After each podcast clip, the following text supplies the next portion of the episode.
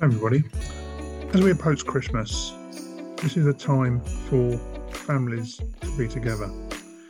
Many people, sadly, do not have families because they've passed on to the spirit realms, and it's a time of great sadness because they miss the ones they love. I just want to share something with you that happened to me last night that I was told to put out as a video. Your loved ones are always with you. They're around you the whole time. I was sitting down last night in my lounge with my wife, and we were discussing Christmas and meeting my son and daughter. When and writing down a list of the things we wanted to contribute to the the Christmas gathering.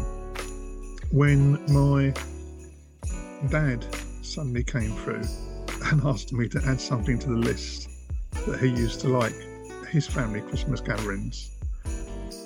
Uh, this was so emotional for me. I just burst out crying. But these weren't tears of sadness. These are tears of joy, knowing that the Spirit still around us when we need them.